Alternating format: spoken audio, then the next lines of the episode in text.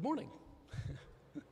and God bless you. I am delighted to have this um, opportunity to speak to you, but I, am also fearful of uh, not so much standing for people and talking about Christ and this glorious Savior that we just sung about, but the fear that we might miss the power and the glory of His presence in our hearts and our lives. So I would ask for your prayers that as we share together, that um, we might indeed be able to delight in His presence and to see His handiwork, not only in our own personal lives, but in the lives that all that will hear the Word of God and be responsive to it. Today, I think, is an exceptional day in the life of our church um, in that the, the scripture text reveals that we're going to, to read together, reveals the loving response to the longing hearts of his people. Specifically, the longing to be what God has created us to be, what we've all strove to be, and what we've all missed our mark in trying to be. This scripture is for everyone who feels that, who's missed the mark of the intent of the good and a righteous life. And I think it points us to, um, to a Savior that corrects and redefines and reshapes and remolds life for us. May I adapt a, a, a statement that I found uh, from uh, Isak Dinesen, who, who uh, said, um, said this He does not create, God does not create a longing or a hope without having a fulfilling reality ready for us. God doesn't bring us together here in this act of worship he, he doesn't allow us to be inspired by music. He doesn't allow that seed within our lives that says, I want more or long more, without already having prepared that. And this is, this is the joy of the passage that we're going to read and study. We will get to it. that in, in that it is God that or, has orchestrated this whole thing, and that He comes to this historic, divine moment to, to consummate all that, that he'd prophesied, all that we'd hoped for, all that we'd longed for. I hope that that would also happen here for all of us as, um, as, we, as we anticipate Christmas, as we anticipate his saving grace. You know, the, the real question is not so much is he ready, but the question is are you ready? Uh, we talk about and we, we rehearse even in our prayer times, the things that burden us, the things that, that escape, um, that, that cause, distract us from the joy and the celebration of this moment. Uh, the hardships, the difficulties, the darkness in the world, the wars that we face can all distract us from the reality of God's love and His grace for us. Matthew, why, why is the passage in Matthew um, 1 18 through 25 so, so vitally important? I think Matthew, as we read it, will, will reveal the convergence, the convergence of uh, God and humanity, which leads to the salvation of all who will embrace God's redeeming act of love. Now, that doesn't uh, sound new to those of you who are Christian, but, but uh, I, I think that it, you would agree that, that having God and man coming together in one human for, form is hard to wrap your mind around. And yet, that is what will be proclaimed today and what we will celebrate today and we will rehearse today in our own minds and our hearts. The past two weeks of Advent, uh, our Advent studies, we consider the genealogy that affirms the, the links to Christ's origins, his kingships, his efficacy in, uh, in his ability to save. Even uh, those who are outside the camp, oh, even those as we as uh, um, uh, was rehearsed for us, uh, outside the moral and social boundaries of, of uh, established society, were invited to come in and to celebrate and to rejoice in the God of the salvation that we celebrate today. Acts 1 18 through 25 is this convergence of God and human that we call the incarnation. God dwelling with us, taking up residence with us.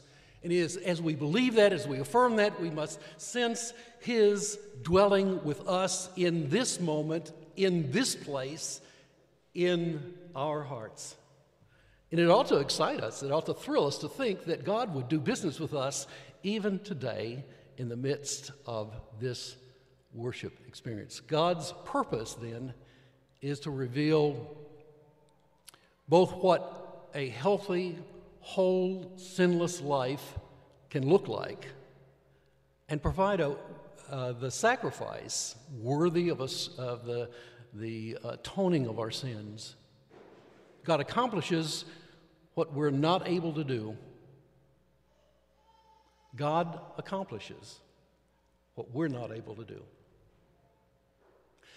Let's hear the Word of God and not just talk about it. Found in Matthew, the first chapter, the 18th verse, the 20, uh, 18 through 25. Found on page uh, 757 in your Pew Bible.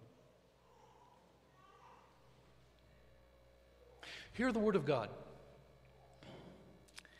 This is how the birth of Christ, the Messiah, came about. His mother Mary was pledged to be married to Joseph. Before they came together, he was found to be, uh, she was found to be pregnant through the Holy Spirit. Because Joseph, her husband, was, was faithful uh, to the law. And yet he did not want to expose her to public disgrace. He had in mind to divorce her quietly. But after he had considered this, the angel of the Lord appeared to him in a dream and said, Joseph, son of David, do not be afraid uh, to take uh, Mary home as your wife, because what was conceived in her is from the Holy Spirit. She will give birth, uh, uh give birth a son, and you are to give his name, uh, give him the name Jesus because he will save his people from their sins. All this took place to fulfill what the Lord had said through the prophet The virgin will conceive and will give birth to a son, and they shall call his name Emmanuel, which means God with us. When Joseph woke up, he did what the angel of the Lord had commanded him and took Mary home as his wife. But he did not consummate their marriage until he gave birth, uh, she gave birth to a son. And he gave him the name Jesus. Shall we pray?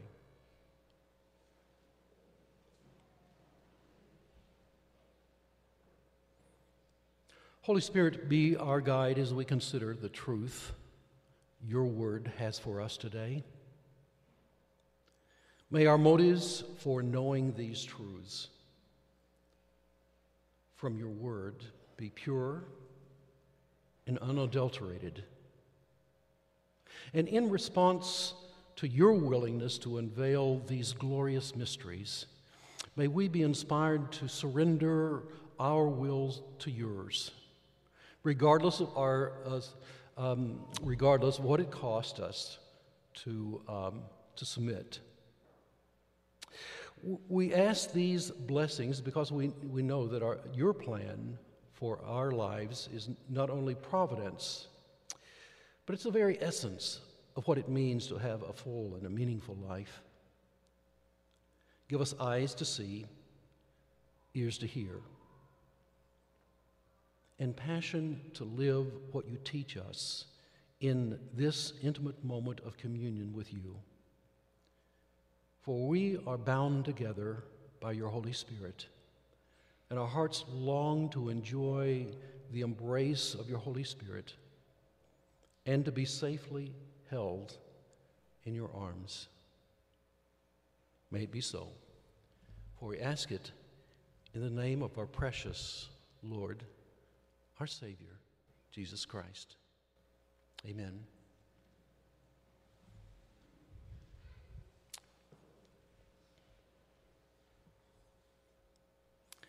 I want us to consider, and, and there, there, are many ways we can look at the text this morning. We, we could spend our time focused upon the dream itself, um, upon um, of just telling the story verse by verse, but what I would like for us to do is to consider uh, it in perhaps a unique way. First, let's acknowledge that um, this is really about the divine origin, the beginnings of Christ, the human Christ, here on this earth. This transforming moment in hu- human history where the Savior came to live, the Savior, God, came to live among us.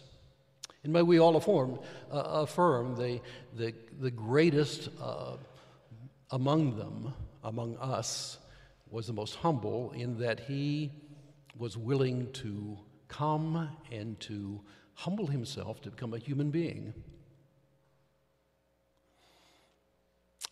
I want us to find breathing space in our minds and our hearts and our souls as we study this and as we look at him. And um, divine breathing space to, I, uh, to understand not just the technical details of, of this passage, but perhaps even, even more so, the human aspect of it. For God came in human form, and I, I want us to, to appreciate the questions that that arises um, among us. Um, the interesting thing in what I want to do as we, we dissect the, the passage is to look at the very purpose. Why would God come to earth? I mean, why would he bother? Why would he have to bother? Why not just create new human beings that would worship him, that would not fail, and, and that would, would um, just um, be submissive, unlike us? Well, uh, we can speculate about that, but we do find an answer as to why he came to earth. It's in verse uh, it's a simple phrase out of verse 21. And it simply says, For he will save his people from their sins. Again, it's very hard to wrap our minds around this, but he's saying not just his people, the ones that, that, that sit here, most of you who sit here this morning, but he is saying the outsider as well, is he not? As we read and remember the whole of the passages that we've read in Matthew thus far, he has, uh, who is his people? It is those he's created. And, and indeed, he has created us all by his loving, loving act here in Matthew, Matthew is clarifying further the meaning of the genealogy and, he's, uh, and every aspect of Jesus' origin, origin from the beginning uh, to his sovereign hand, uh, the sovereign hand of the Father, in this story that superintends each aspect of the, um, the coming of Christ, this infant child, in, into the world.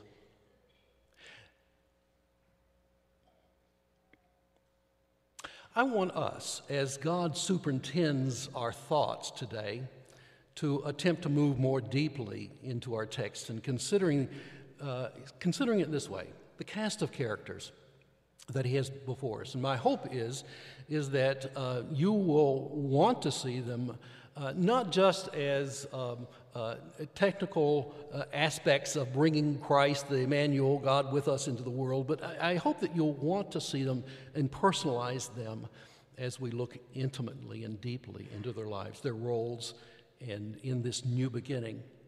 And I want to admit up front, I, I uh, will neglect um, a, a, couple of verses Um, that uh, certainly the prophetic verses that we read early, uh, we've read and studied early, earlier, uh, I leave that to Tyler and your remembrance of, of what he's done there. And also uh, of the angels. There's a whole series of sermons I think that one could do on the role of angels in this whole uh, Christmas story. So, having said that, what do I want us to do? How do I want us to help define and accomplish this moment, to, to deeply see these characters? Um, I, I, recently uh, listened to uh, um, uh, interview with uh, uh, David Brooks, which is interesting on his, about his new book, How to Know a Person. And I thought, this is really what I want us to, to, to employ, to use as a tool that we want to use to look deeply at this story. He simply said in an interview there's one skill that lies in the heart of any healthy person family, school, community, organization, or society the ability to see someone else deeply and to make them feel uh, seen, to accurately know another person, to let them feel valued, heard, and understood. Now, he goes on to, to talk about in this interview uh, and illustrate this by referencing uh, a series uh, called The Chosen. Do you remember that? Uh, it's uh, stories about Christ and, and uh, the disciples. But he, he was in, indeed impressed by the role that the character of Jesus played.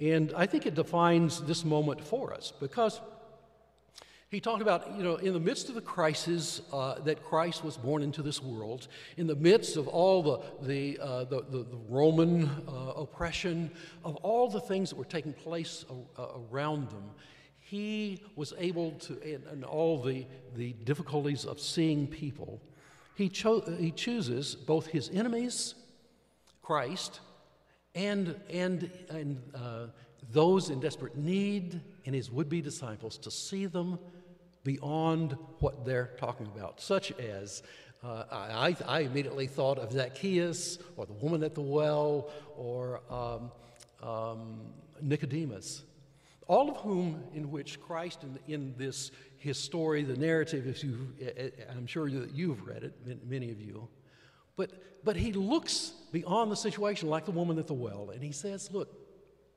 it really is not a matter about where we worship that you want to argue about, meeting you haphazardly. The real issue is your heart and the fact that you're dissatisfied and the fact that you've lived with, with several men and you're, you're still not at peace in your heart and your soul.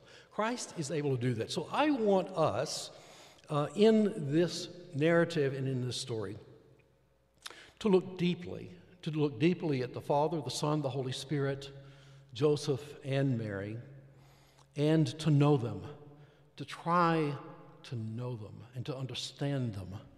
Because in understanding them, we understand ourselves. We understand the questions that really are being asked, perhaps, uh, uh, that would lead us, our own desires, our own longings, to be fulfilled through being responsive, through being loving, uh, uh and um, um, as they are to us.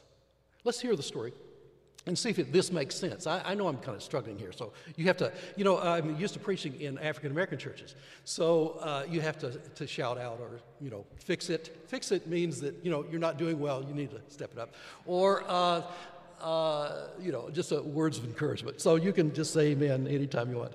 But uh, uh, I don't know if it'll help, but we'll try let's, let's consider, though, and, and I, I, I um, want you to look at God the Father, first of all. And, in this whole story, fascinates me. You have your Bibles open, right?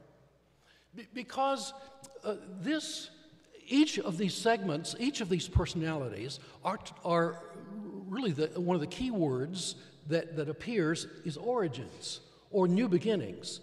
And uh, we find, and I think Matthew rehearsed this uh, a few weeks ago, about in chapter uh, 1, verse 1, you, you find the word origins or birth. Uh, birth is not really the, the best word in, in either of the texts, but in 1 1, you have origins. In, in uh, 118, as he talks about, let's talk about the, the beginnings of Christ.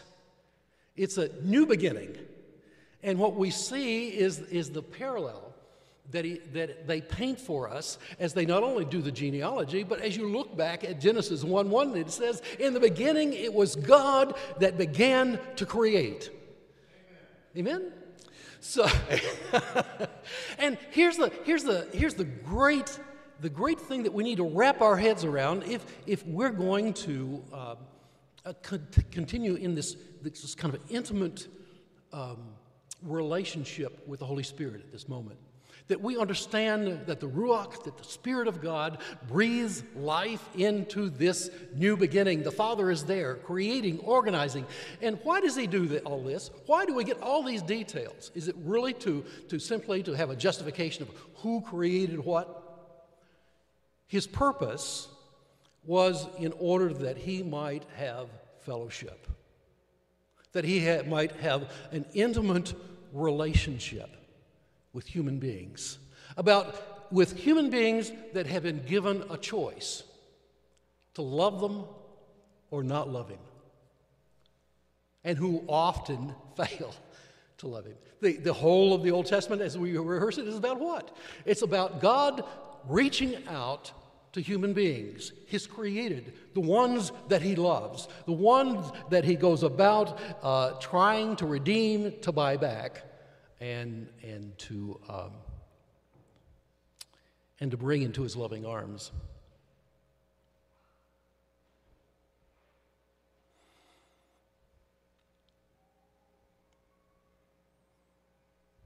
The question is that arises um, from considering a God like this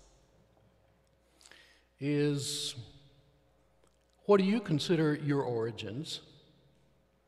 Do you believe that a God created you? Can, can, is it within the, the, your ability to comprehend and appreciate a God who created you? And if He did, He created you for a purpose, has a plan for your life. And for me, in, in the darkness of night, in the difficulties of life, it's, it's uh, good to know that somebody's got a plan and that somebody does care about me and that somebody does love me and somebody is not just somebody, it's the very one who created me and loved me.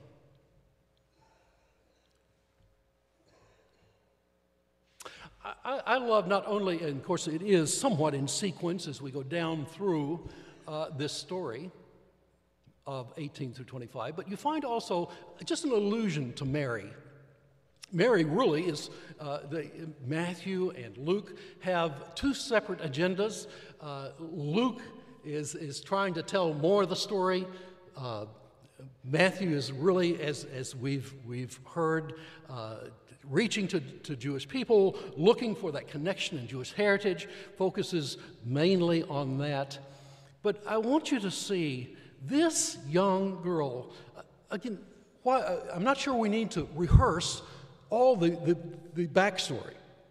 We know, you've heard about the engagements uh, and, and how in Judaism um, they were legally bound uh, during that one year, uh, typically, of engagement.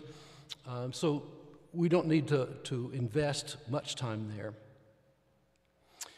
We also know, uh, will rehearse because it is important to the story, that. Um, Mary, this young teenager, um, was, um, was a, uh, 13 years old. and God comes to her and says, You're the one that's going to bear a child for me. It's interesting because it's hard to wrap your, your head around this. And particularly the, the ideal of, in, in where Matthew's going here, is, is uh, the ideal of the virgin birth. I think it's no longer a leap of faith for us or uh, understanding to, to appreciate artificial insemination. Most of you medical doctors here know about the process. It's a very likely possible thing to happen. The miracle is, again, back to incarnation, isn't it? The fact that it was the Holy Spirit that planted the seed within the egg of Mary, and that in the midst of this, both God and man met and embodied in human form.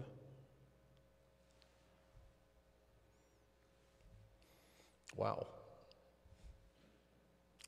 Well, as we think about that, I, I, want you to again rehearse some of the things that, that Tyler and, and Pastor Matthew has already helped us with and to bring into balance. The extremes of uh, now understanding this, this young woman um, in who she was, and uh, there's this, the extremes of um, beatification in, in, these verses, and, and, and, there are others that, as, as Baptists and as, as uh, evangelicals, we often spend a great deal of time discarding or, or uh, debunking uh, uh, Mary and, and making her um, uh, be, beyond average as, as a mother. I, like what, uh, there's a term that I've adapted for this that from Frederick Buechner. And he, he says that Mary, and I say, Mary deserves, and he says, a just and loving attention. As we talk about the, the convergence of God and man of in this, this child, this girl's womb, I think we indeed must acknowledge that, that she does deserve a just and loving, our just and loving attention. Her nobility, I think, is derived not so much for, for the birth itself, which is profound, I think, and, and, uh, and obviously a miracle. But to me, as I look deeply into the struggles, the struggles of who she was and, and, uh, and why God would ask her to do such a thing. I, I see beyond having uh, grappled with that, her obedience, and then her willing to be a mother and to love and to nurture not only an infant child, but a teenager and a young adult, to be the mother till he died on the cross of God our Lord and our Savior. But Mary shares in this process the struggle that you and I often have. You know, uh, again, I want to preach Luke, but we can't. you, you look back at 114, and the angel explains this thing to her, and he says, What? You want me to be the, the mother of God?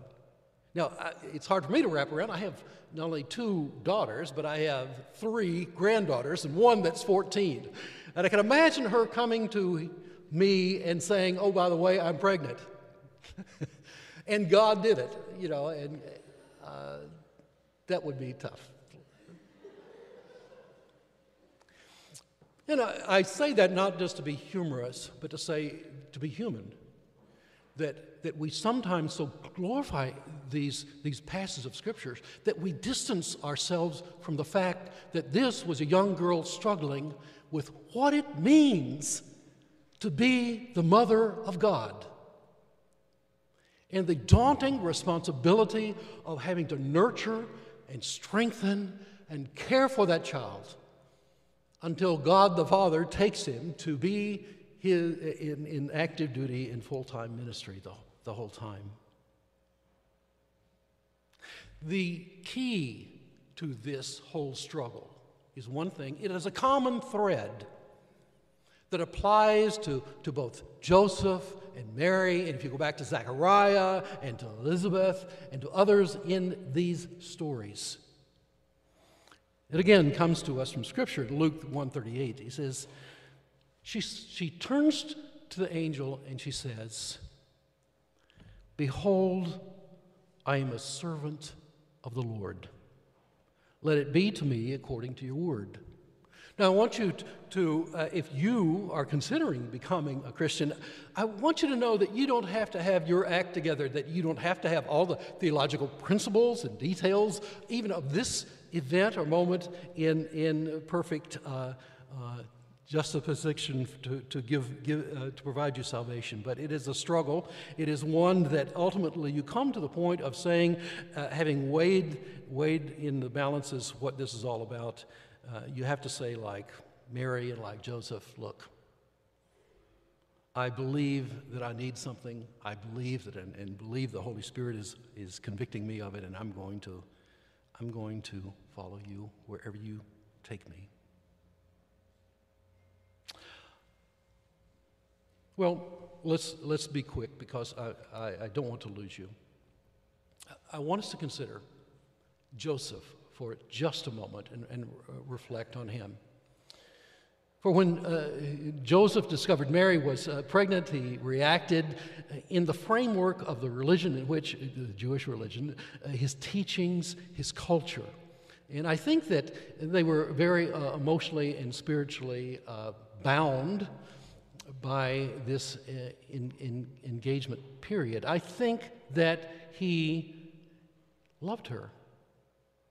And retribution wasn't an option uh, for, for, for Mary in his heart and his mind. He was wrestling with this before the angel came to reveal what he was, his intent. And I want you to see it wasn't, uh, uh, you know, an easy decision. Basically, he was trying to, according to Deuteronomy 24:1, to uh, put her away privately, uh, divorce her privately, so that uh, that she would not um, be embarrassed. She would be embarrassed, but humiliated. But what the important thing, I think, of the rehearsal of that story is the, the sight, the insight into the character of Joseph. Joseph was just going to be the stepdad, but he was, he was in and committed even um, with, with Mary he was a man that was just wanting to do the right thing, live a right life. He was a righteous person, but he was also merciful and he was always also loving. He was also submissive to the, um, to the Lord and uh, to the Lord God. So, what does he do? Obedience, right? He says in these final, he, he, he doesn't say it, he gets up and does it He says, All right, I'm, I'm going to take Mary to be my wife. I'm going to keep her, I'm going to bring her into my home. And we're going to face the community and the world around us and all the questions that arise as a result of that. What a wonderful t- a preaching or a testimony, isn't it, to the community? Oh, it's God that is active in the world, and the Messiah is coming, and He's coming through her and through the baby that's in her. And we're sharing this, this road together. But they, they struggle together they, uh, he, he too becomes the parent that molds and shapes the carpenter's son who saves the world. Obedience was the key, wasn't it? As, as I said before, as with uh, Zechariah and with Mary.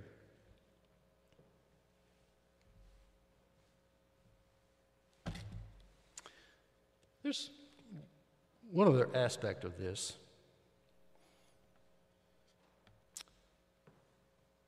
that I want you to, to see that in the midst of this whole struggle that Joseph has, what happens? As with Mary, the angel comes, gives instruction, and of course, with Mary, Elizabeth, uh, the, the uh, older cousin that is, is uh, uh pregnant, uh, also by an act of God uh, affirms, encourages her, strengthens her in this journey. All of them say yes and are obedient, but the important thing is that the God that was a God of origins, the God that, that started in, in 1 1 and verse 18, is the same God that guides them, that in his hand, his, his uh, hand uh, reaches out to them, helps them to understand, and leads them to the kingdom. Jeremiah put it this way You will seek me, and you'll find me when you search for me with all of your heart. A part of this whole process of the redemption process, of, of uh, the roles that they play, the, success, the reasons for success, always comes when we are responsive to the work of the Holy Spirit in, in our lives. Well, let me, let me go quickly to Jesus.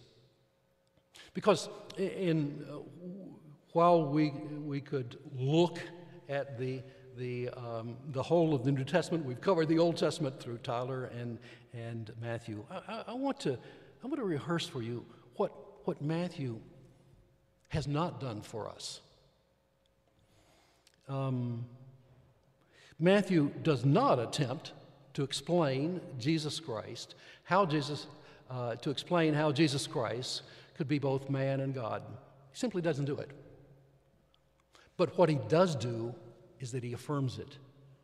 And um, he simply says that uh, of him, of Christ, in verse 16, that he was born of Mary. And in verse 20, he says, and he was conceived the Holy Spirit. That should be enough, shouldn't it? But um, uh, it's hard, to, again, for, for us to um, wrap our heads around it. We explain it in many different ways as we ask these questions. You know, the, the second century had uh, uh, uh Christians uh, and, and uh, those who, who studied Scripture, they, they, came up with a, a doctrine that was called Diocesanism. And I didn't pronounce that correctly, did I, guys?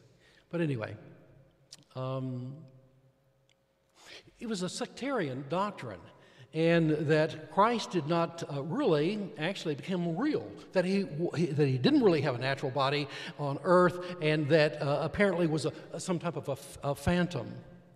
The doctrine reached its zenith uh, in the next generation with the Gnostics. Um, and uh, some forms of it, I think, are even evident in our society, in our, our lives today. But the, the ideal was that it even denies the, the fact that Christ died. So it was easier to say, all right, he's all God. Um, most of us would, would fall into perhaps the opposite extreme in our society today. I think in our skeptical world, um, we have detractors about Christ, and, and uh, it's not their, his uh, humanity, but his divinity. Uh, most of us can wrap our minds and hearts around uh, the good and the wise and the religious man or a prophet that, that struggled with his, uh, and, and, yet we struggle with his deity. Of it's not being like God, but it's being God Himself that, that we struggle with and that we have a, a, a difficult time with. There's a quote I, I want to share with you, Helmut Thielicke, that simply said, Certainly, there are great and profound uh, teachings in the world, but one must have the capacity to understand them, and uh, one must, uh, in a situation uh, which uh, affords the reason adequate for breathing space, so you can begin to process it. The greatness of the gospel the greatness of the gospel that we have presented to us today is in the fact that it is available to all, not uh, only to the spiritual mature or great, such as Kant, uh, but also to the weak. Uh, Pascal was a, the sublimest intellectual of the world thought uh, can find, but um, so can a little girl who prays at night before she goes to bed. Christ dealt with this in his own day. In Matthew 16, you, you, you remember the story of his followers and his asking the question. You see, it's it, so is he all God or is he all man? What's going on in your mind? So what? What if he's God and man or, or uh, whatever? The, the, the question I think that comes to us is the one that Christ asked his disciples. As they were traveling about, as he became popular, uh, he turns to the, the, disciples And he says, um,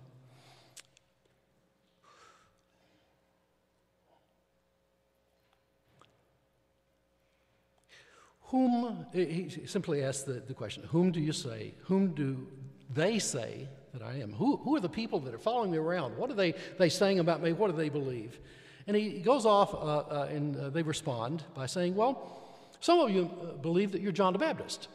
Um, some others, Elijah, and others, Jeremiah, and, uh, and some of the prophets. So, uh, what he's in essence saying is what many people believe today. Well, in even Islam, right? That, that Christ was a good man, that, that he did a, a, lot of wonderful things, that his teachings were good. We can embrace that, we can wrap our heads around that. But uh, uh, that's really not where he wants us to go nor uh, does he just simply want us to think of him as the God that never got here, that never died, that was all phantom, all, all fake, and therefore there's no pain or suffering, there was no death associated with that. Nor does he want us to think of him as simply a good man. It's all or nothing. So he turns to his disciples after this discourse, and he, he says, But who do you say that I am? You see, the most pressing question of this whole sermon this morning for all of you who are listening it doesn't matter what everyone else says. The theologians, those that argue and debate the, the nuances of this scripture. The question as God comes to dwell with us and in your midst this morning is who do you say that I am? We have an answer for you. At least Peter had a good answer that was acceptable to, to, uh, to, G- to Jesus. And he says, You're the Messiah, the Son of God. But even that is important, but even more important is what the Father says back to the disciple. He simply says this Simon, son of Jonah, you're blessed. You are blessed because you get this story. You get the story of the nativity scene. You get the story of, of what it means for God to come and to dwell in our midst, to love us, to care for us, to be with us, and to provide uh, for us a way of salvation. Simon, you get it. You're blessed because flesh and blood did not reveal it to you, but my Father in heaven. Now, I wish I were eloquent enough and profound enough to convince you mentally emotion, and emotionally of the fact that God is Jesus. And that Jesus, in his human form, came and bled and died in order that he might provide for you the salvation that you cannot earn, that you cannot accomplish in and of and, uh, on your own. But I find at least comfort in knowing that in my inadequacies, the power of the Holy Spirit that overshadowed the world as it was created, that overshadowed Mary and created God, man, with us, the one that now overshadows us and offers you the opportunity to come and to embrace this Messiah, the Savior. The other participant, I hope, in this whole narrative is you. For he, he did say in verse 21 My purpose for being here is you, to provide salvation for you. 2 Corinthians, uh, fifth, uh, the fifth chapter, 17th verse says, Therefore, if anyone is in Christ, he's a new creation. He's a new beginning. He or she is, has a new origin. And the old has passed away, and the new, uh, the new has come. As Joseph and Mary and even Jesus find their beginnings in God the Father and the Holy Spirit, so through our own response to the overshadowing Holy Spirit, we reframe our mundane, empty lives, and we create, and He creates something that is holy and sacred and set apart for eternity.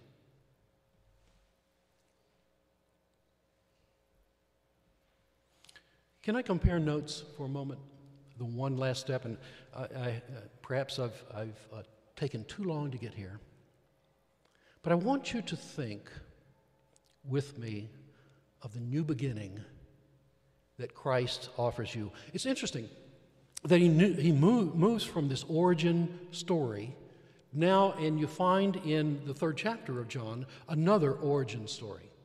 As Christ expands, and, and here's what Christ does always He takes us beyond the boundaries of our own thought, our own ability to comprehend, and, and He takes us one step further. So here's a guy in chapter 3 uh, that Nicodemus, that is a, a great student.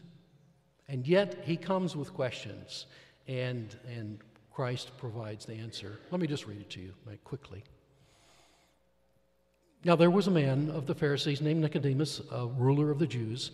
This man came to Jesus by night and said to him, Rabbi, we know that you are a teacher come from God, for no one can do the signs that you do unless he's, God is with him. Do you hear that?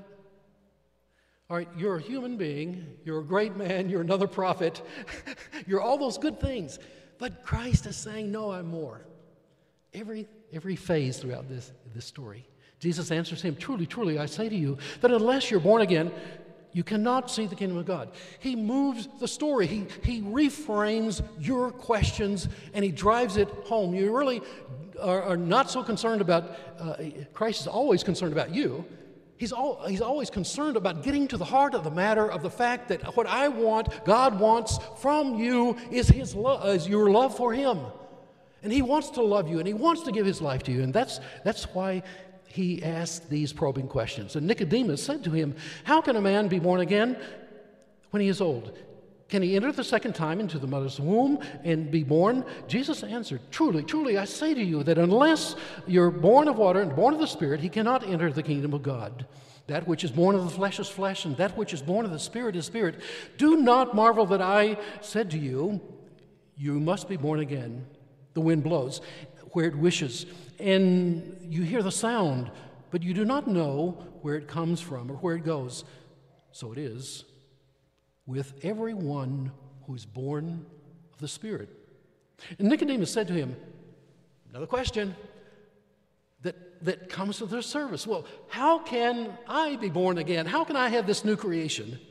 Jesus answers him and he says, uh, Are you a teacher of Israel and yet you do not understand the things, these things? Truly, truly, I say to you, we speak of that which we know and we bear witness to, to what we have seen, but you do not receive our testimony. If I have told you earthly things, how will you believe? How will you believe if I tell you heavenly things? No one has uh, ascended to heaven except who de- uh, he who descended from heaven, the Son of Man. You see how that comes together, how he's telling us the story of the Nativity here? And as Moses lifted up the serpent in the wilderness, so must the Son of Man be lifted up, that whoever believes in him will have eternal life. God's purpose statement for you. For God so loved the world. You want to say it with me? that he gave his only begotten Son, that whosoever believes in him should not perish, but have everlasting life.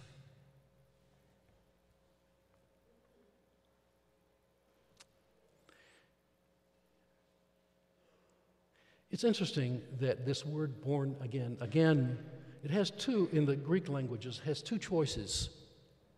One is palin, which means a repetition of an act, to redo what was done earlier. Do you want to redo your life? Do you, do you want to redo and rehearse the same things that led you to this moment? The old habits, the things that have, have caused such failure? Well, the second of the Greek terms, the one used here, is anothen. And it says which is also depicts a repeated action, the same, a repeated action. But listen to this. But it requires the original source to repeat it. It means from above, from a higher place, things that come from the heaven of God. God created the heavens and the earth. God created you, and He recreates you in His Holy Spirit, in His holy, eternal being. Can't you say praise God for that? This is the divine moment. This is the purpose. It's not just rehearsing this morning the fact that some baby was born in Bethlehem. It's about the fact that God Himself stepped into our lives, stepped into our worlds, and He prov- world, and provided an opportunity for us to be born again. That He, the author, the creator of this world, has taken His hand, has taken every measure in order to give you life. It's awesome. Well, preachers who don't preach a long time often preach too much. let me just let me conclude with a, a quote I, I, found by uh, it was interesting. It kind of connects the the uh, Christmas mood with the teaching that we have. Jürgen uh, Moltmann said this The ultimate reason for our hope is not to be found in all that we want or wish for and wait for. The ultimate reason that we are wanted and wished for and wanted for, what is it that awaits us? Does anything wait for us at all, or are we alone?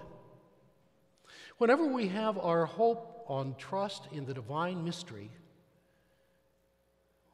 we feel deep down in our hearts that there is someone who is wanting you.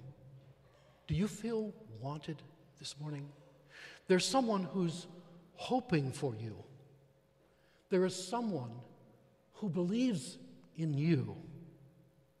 God is our last hope because we're God's first hope, first love. God so loved the world. God so loved you that he gave his only begotten Son, that if you will believe in him, he will give you a new creation.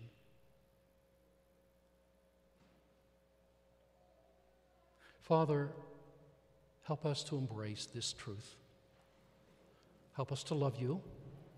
Help us to respond to you in this intimate moment of transaction between your Holy Spirit and us. For it's in Christ's name I pray.